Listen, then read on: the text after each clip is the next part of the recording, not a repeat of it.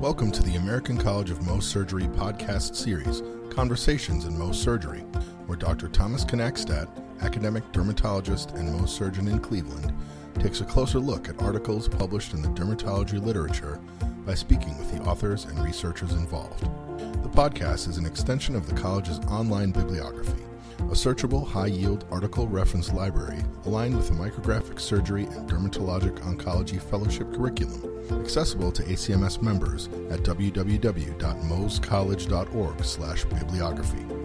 Listeners can suggest articles for inclusion in the bibliography or guests for this podcast by sending an email to info at mohscollege.org. That's info at mohscollege.org. Thank you for listening. Hello, this is Dr. Thomas Knackstedt once again for Conversations in Mohs Surgery. Today I'm going to be chatting with Trish Moore from Moore and Associates, a Massachusetts-based consulting practice. Thank you for joining me on the podcast, Trish. Thank you for inviting me, Thomas. I'm looking forward to talking with you.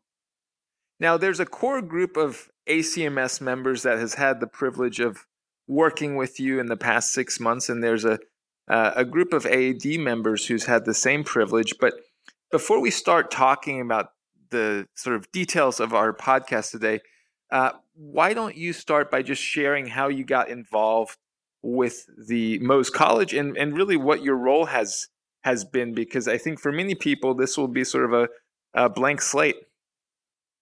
Well, thank you. Um, yes, I um, I became involved. Um, I've been. I, I, guess I should say I have uh, consulted with and to the American Academy of Dermatology for going on 10 years now in their Leadership Institute.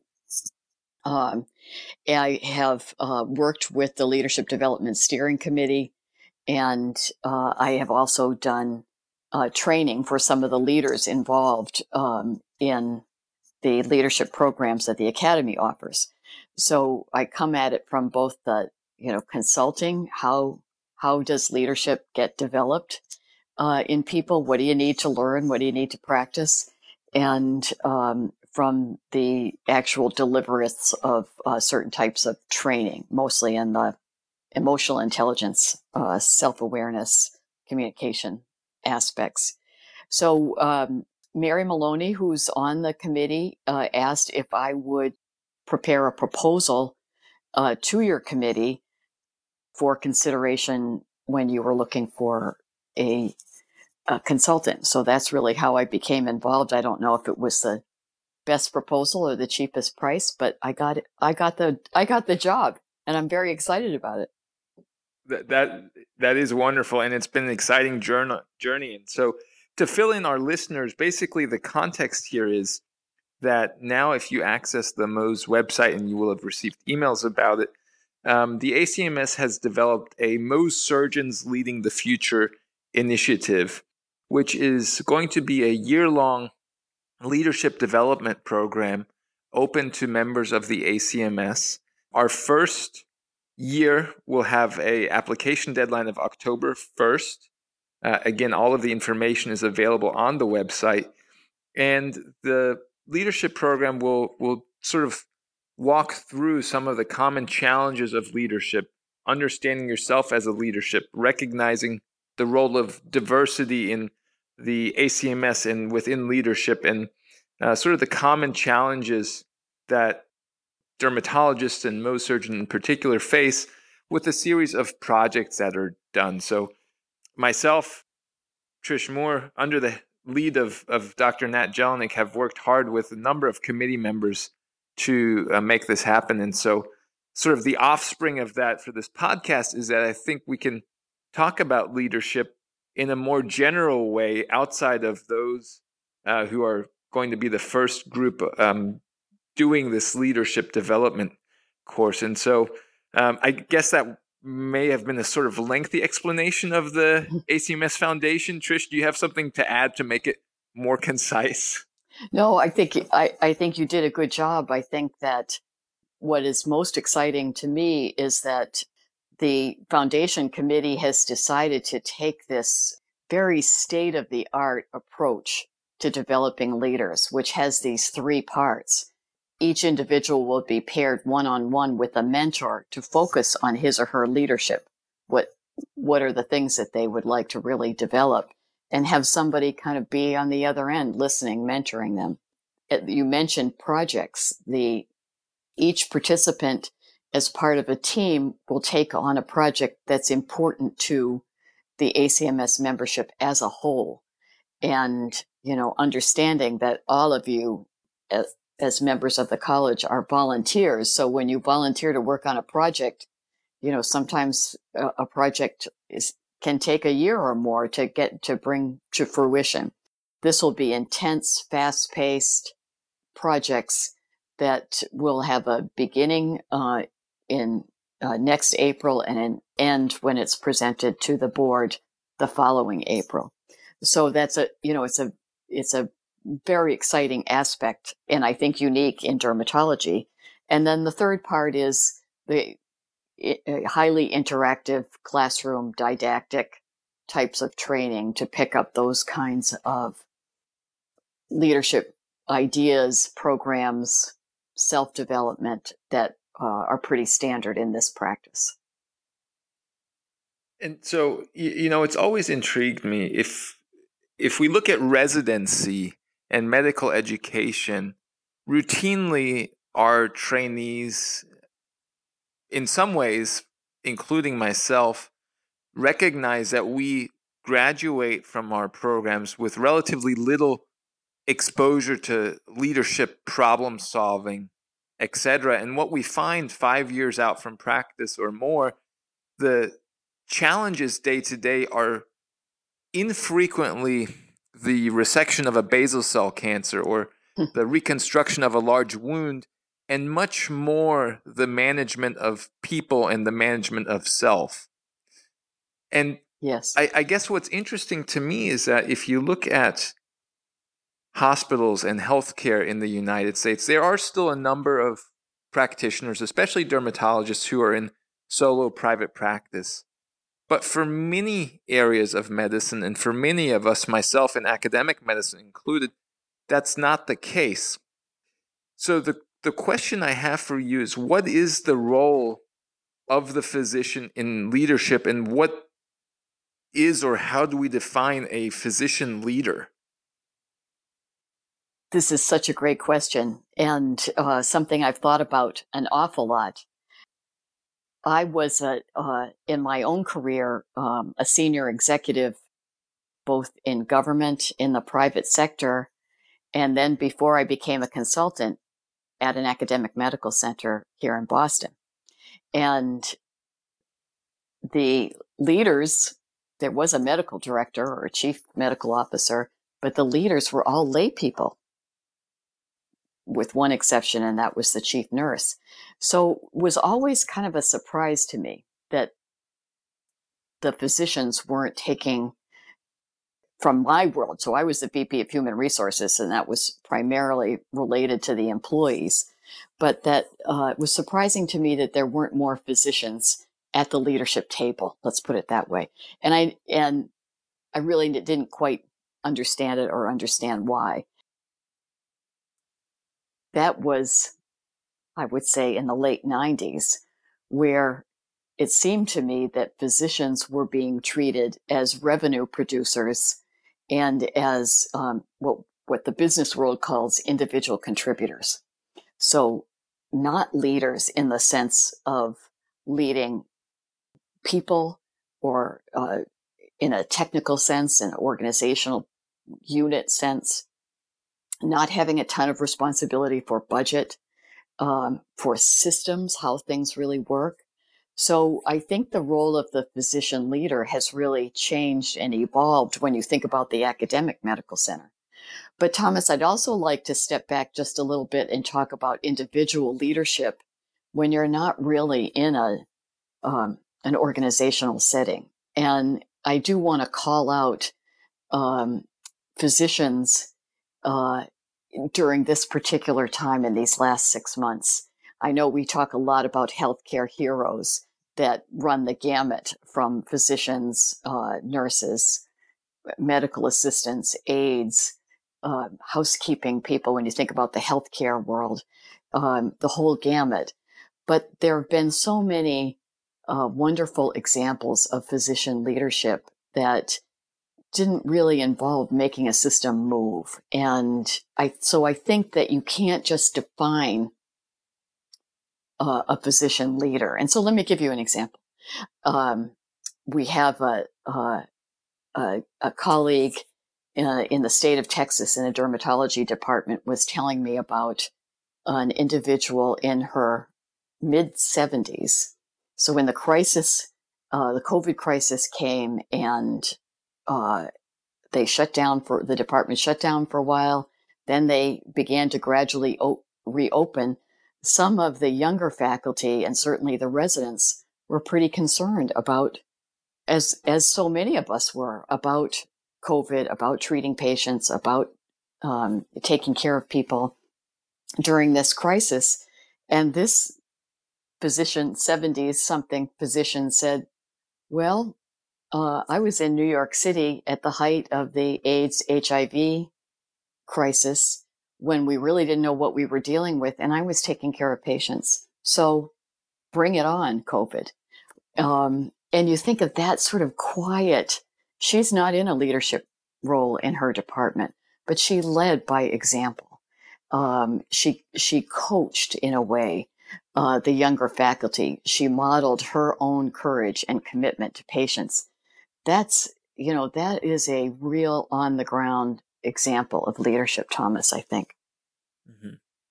you just brought up the word coaching and um, i had a great podcast with mary maloney on mentorship uh, a few epi- episodes ago that i encourage all of our listeners to listen to because she really has a lot of experience in that.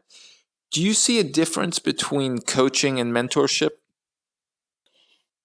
uh, there is a difference. Um, I will say, as a coach, and I have coached many physicians. Uh, I move in and out of what the traditional definitions are. So, in uh, mentoring, and Mary and I have talked about this, and we in fact wrote an article uh, about it that was uh, published in the Women's Derm International Journal. But mentoring is usually uh, a senior person within your own profession who helps guide you through his or her own experience through various aspects or times of your career. A coach is usually someone from the outside, not necessarily in your uh, profession, although there is um, an increasing number of physician coaches um, who whose job it is to ask some really tough questions to ask you to commit to your goals um, and to help you stay accountable to your goals. So it's a little bit different of a relationship. The mentoring is a little bit more telling. The coaching is a little bit more asking, but both, both designed to move you forward um, towards accomplishing the goals that you've set for yourself. At the beginning of the podcast, um, you mentioned uh, communication and emotional intelligence, and uh, I'm sure those are just a few of the leadership characteristics that we'll talk about in the upcoming minutes. But in general, where do you see the greatest need for leadership amongst physicians? And maybe you already answered this to some degree by comparing the the sort of C-suite of a hospital to the on the ground uh, efforts that you've heard about in, in Texas, but where do you see the greatest need, and maybe even as it relates to the, the Mohs College in dermatology? I think there are two areas. Um, one is the need to for physicians to see themselves as leaders of teams. Um, I think that uh, so much in uh, medicine, including, I would say, private practice, and certainly so much in business, is related to getting to, to communicating your vision, getting people on board with it, and really enabling other people to carry things out. It's it's a different mindset than even when you know, I took my own very first leadership programs and was in a leadership role. It is how do I get work done through others? And, uh, and those people who don't report to me. So really that's that traditional mindset that many of us grew up with that I can't direct somebody who uh, doesn't report to me. That's, I believe that that's gone. And certainly you look at hospitals and, you know, physicians report up to one group, nurses to another, MAs, medical assistants to sometimes to a third, office staff sometimes to a fourth. And yet all of these people are in your clinic and they're all working together for the benefit of the patient. And I believe that they look to you, the physician, for leadership. And it's hard. It's hard because you want to come in and see the patients. You don't want to have to deal with, uh, you know, various scheduling issues or interpersonal communication issues. So that's one aspect. The second aspect that I think would be most helpful um, in, in, which we're we're also focused on uh, for this Mohs for the Mohs College program is how do physicians navigate the really complex system wide healthcare issues. So by system wide, I mean across institutions, for example, you know, so many medical, thinking about so many academic medical centers who have acquired other hospitals and how all of those folks in some way um, are uh, are driven to do work to care for patients. How do you engage them? How do you understand how the system works? Um, and even taking a step up from that in the system side is you, what do you know about healthcare? And are physicians really leading at uh, at times when healthcare overall in our country and in the world is at risk? Where are the physician voices? There are so many uh, fantastic physician voices, and I think more are needed um, to both benefit patients and benefit the individual specialties and subspecialties of medicine. So, it's micro level managing your team, macro level uh, managing, influencing the system overall. I love that distinction or or breaking it down like that. And I want to ask you a question about the first aspect, if you call it sort of the the small scale management. And you brought up a a situation that I oftentimes find myself struggling with, and maybe it's more pronounced in academia, but certainly I work with a group of at this point truly wonderful people, and I'm very grateful to uh, to get to work with them. But um, others may find that they are in a situation where they have nursing staff, medical assistants, a Mohs tech who, while all working together, as you've already mentioned, really do report up through different structures. And generating buy in uh, for a team spirit, uh, motivating or encouraging hard work and really 100% dedication, in my mind, becomes a lot more difficult when the relationship is less linear. Now, probably you will tell me that I should definitely apply for this leadership development and and sort of revisit that thinking. But um, fundamentally, I do think it's a challenging setup in academic medicine and in larger hospital systems, or maybe even in larger physician groups. Yes, yes, and uh, it is. It's extremely challenging, and I th- and I will um, also mention that this is happening in the business world as well and has been happening for some time, as it has been in academic medical centers as well. So I think once we shift our mindset from how do you control people, that old like managerial command and control um, that people might have learned in business school or other school, into how do you engage people. That is a skill that really there are no boundaries. There are there are um, there are endless opportunities to motivate and engage people. And I do think that physicians, and hopefully this is something we'll be working on with our in our um, college Mohs surgeons leading the future program. Um, I think there are some tools and techniques that people can use to do that, and they take some time and thought. So, and but I think most importantly, they take a mindset. So, Thomas, I might ask you back if, as you are there any tools or techniques that you have used with this multidisciplinary, multi reporting line team that you think work really well for you? Yeah, I um this is is fun and we are uh, truly recording here and I had encouraged encouraged Trish to ask me questions but I'm also at the same time totally not prepared to answer them. But um, in response to your question, uh, Trish.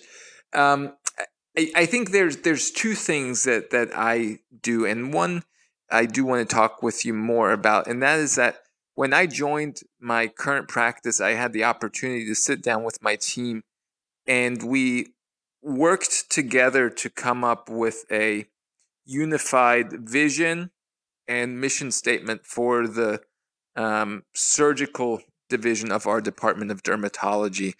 And I think having a group of individuals, even if they're under different managerial structures, collaborate and contribute to a unified team document or or team ethos can be very helpful. The second thing I've had to recognize is that unlike maybe in some smaller practices again where there's that very direct relationship, I can accomplish a lot with positive reinforcement. And in larger organizations like my own, um, that reinforcement really doesn't come in the sense of me controlling a paycheck or uh, controlling a, a bonus of sorts, but comes in the shape of, of small rewards, be it simple positive verbal feedback, be it um, pizza parties, taking the team out for lunch, and things like that. And um, that continues to be one of the main pieces of advice that I give all of our graduating residents, which is that while I, I'm always hesitant to to go down the friendship road with any of the people I work with, I do think it's very important to have a bond that exists beyond just caring for the patient and uh, sharing a meal every so often can be a very helpful way to, to strengthen that relationship. Yes, absolutely. And I think, you know, from that relationship grows trust. And um, you you need trust in the workplace, uh, particularly in fast-paced medical practices, because things go wrong and people make mistakes or something happens with the schedule.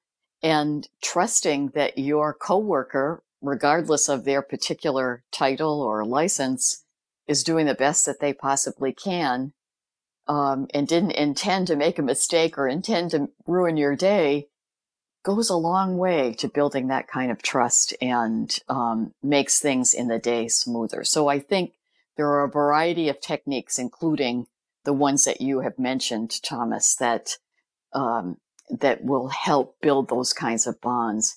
And I also think that, um, in a way, it's it's a gift that people don't report to you because you don't have to do their performance reviews. You don't have to, you know, write up the discipline reports. But what you do get to do is create an environment where each of you are doing the best you can for not only for the patients, but for each other to have a good day.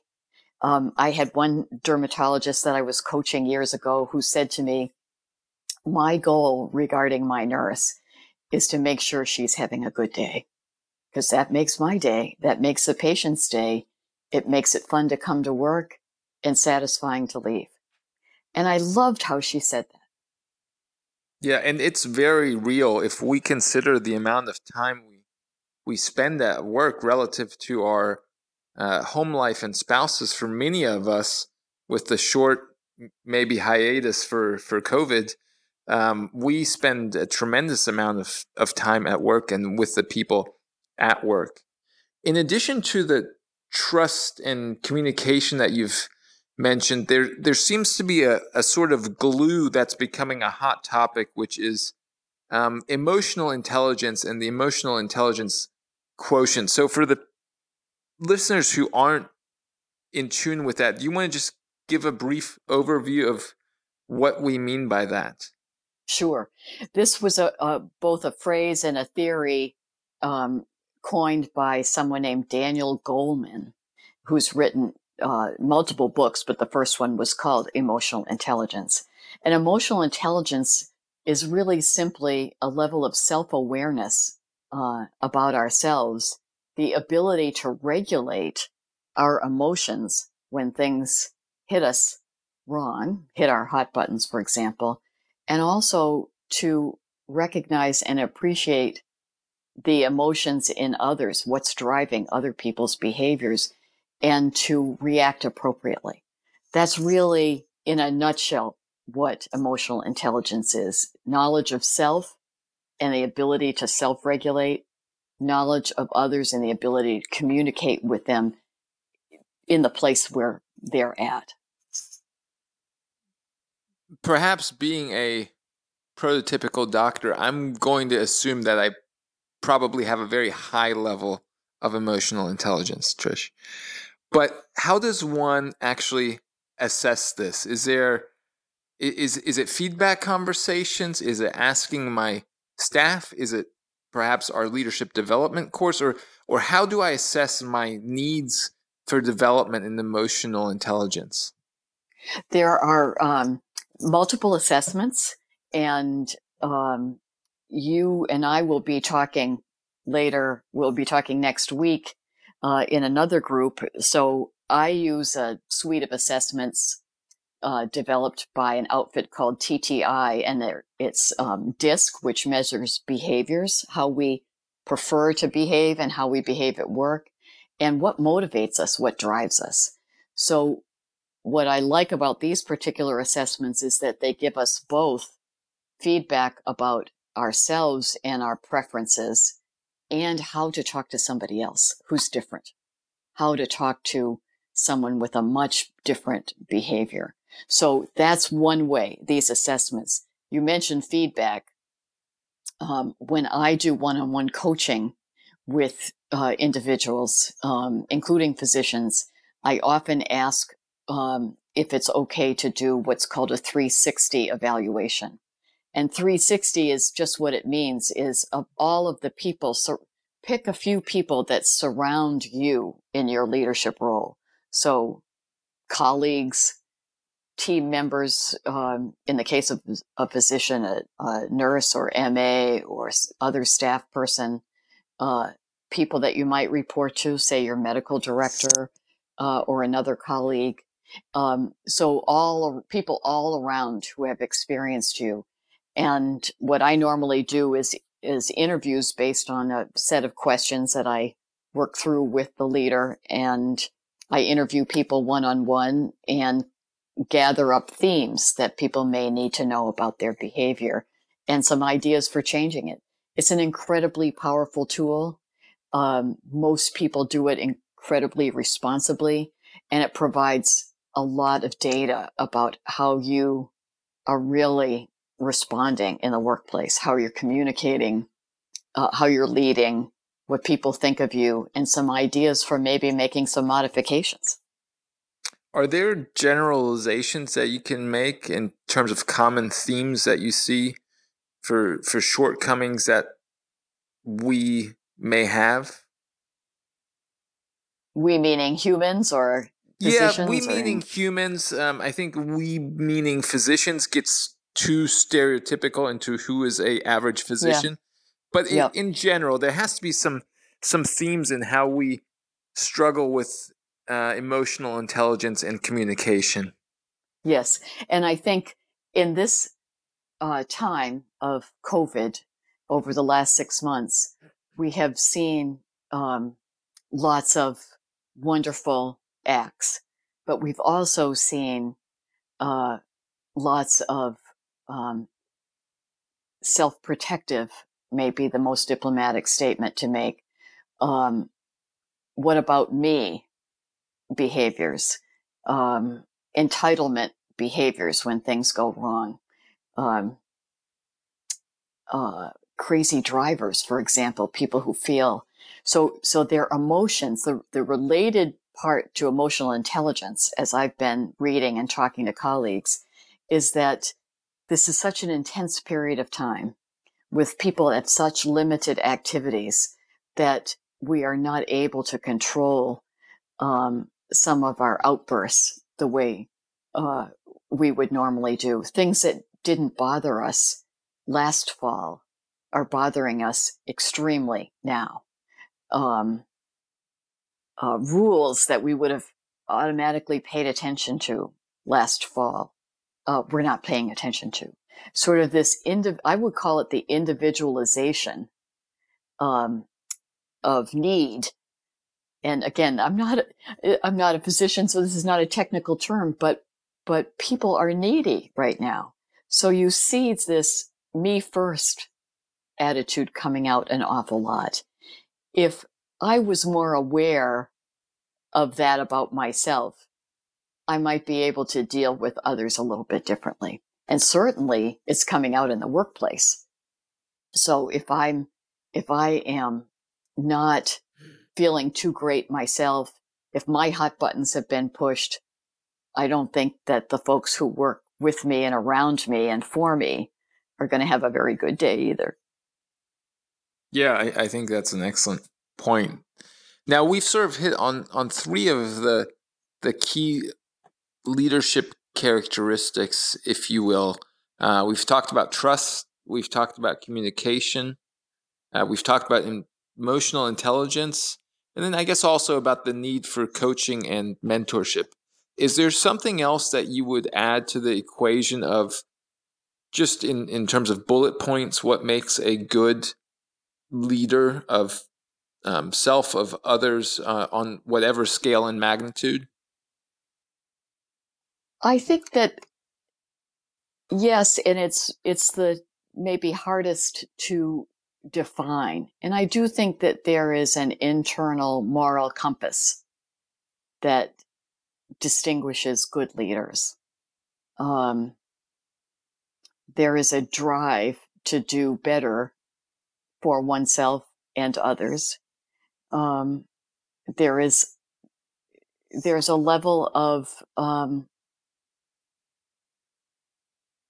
I would say um, belief in one's own ability to make something happen um, for hopefully for the good.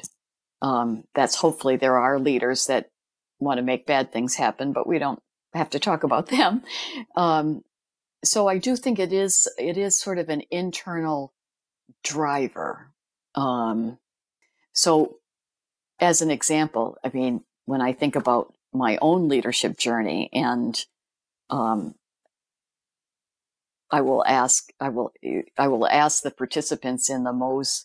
Hopefully, this won't turn people off, but this will certainly be one of the things that we talk about. This particular issue in the Mohs College uh, Leaders Program is um, what's your what does your own journey look like? And um, I am the oldest of eight children. My parents um, were very involved um, volunteers in their community, both based on their faith and based on a sense of justice. So I would say that all of my siblings, regardless of any work roles that they may have had, whether they, they were leaders or individual contributors, have a drive to improve something in the world as a result of that experience. So that sort of moral drive to improve is something that's extremely important to me as a leader, as a leadership coach and consultant. If we dig a little deeper there, um, a lot of terms get thrown around, including a, a personal uh, mission, uh, core values, a, vision. What is the importance of things like defining one's own core values formally uh, on paper uh, like Mary Maloney made me do. Uh, your your mission, your vision. Um, can, can you talk a little bit about those types of um, headings? I think that they allow you to to become the leader that you want to be. They allow you to by by the discipline, if you will, of sitting down with yourself or a coach or a mentor, uh, family member, and say, "Here's what is important to me, and here are my opportunities to show these in a day, a week, a month, a year, I think there's nothing like it. There's nothing that is any more powerful than knowing what you're about and what you want to do without a lot of judgment. I mean, if you want to have the best Mohs private practice on the East Coast, that's a leadership vision. That's that's a drive to improve uh, the practice of Mohs surgery. Let's say if you want to be the best educator of future physicians or dermatologists, then that, that's really worth it's it's motivating and it also helps you through the times that are kind of demotivating.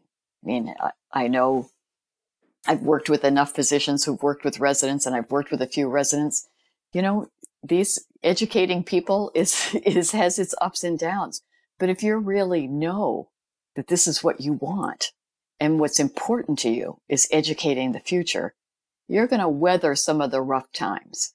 And I think for physician leaders, particularly when we talk about the management of people, the management of systems, the complexity of the world right now, understanding why, who you are and why you're choosing to do something is really important.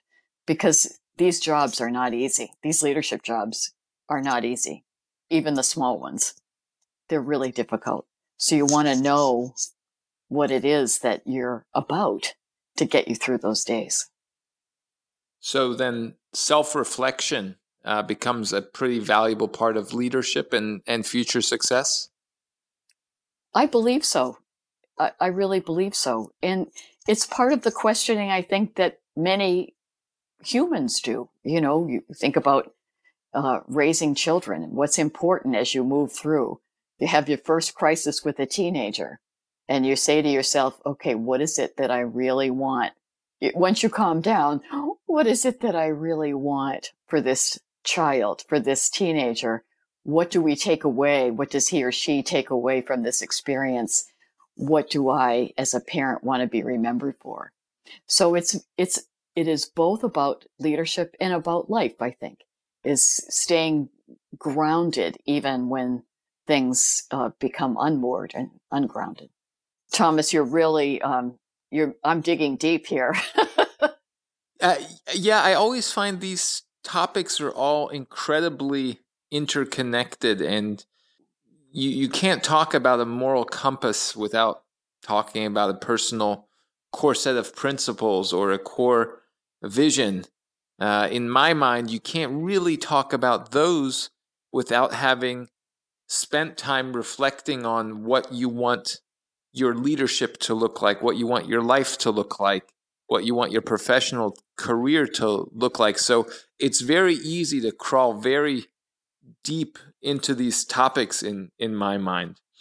I do want to be mindful of your time here and, and just yes. ask if there's anything else within their leadership realm or within Mohs surgeons leading the future, our, our new ACMS initiative uh, that we haven't talked about yet. I think we've covered a lot of territory that, as I said a little bit ago, I hope it doesn't scare away potential applicants that we're going to be uh, really talking about self, talking about teams, talking about systems, and um, practicing it all um, as the leaders that I know that that most of you are in your profession. Um, so I think it's uh, I'm very excited about, about being part of this program and working with all of you. Well, Trish, I, I want to thank you for coming on the podcast today. Thank you for having me.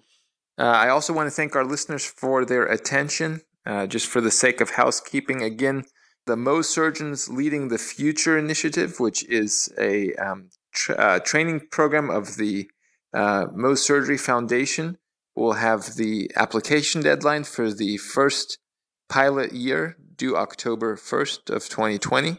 If you have any questions, you can email Emily Thoreau. You can also reach out to myself, Dr. Nat Jellinek, or any of the other members of the committee with questions. Uh, if you visit the ACMS website, you'll also note that the ACMS abstract submission deadline for next year will be January 11th, and we look forward to having everyone's excellent abstract submitted there. Please share this podcast with your colleagues and trainees. Let us know how we're doing and who you'd like to have on the podcast by contacting us at info at mohscollege.org. Thank you, and I hope you join me next time on Conversations in Mohs Surgery.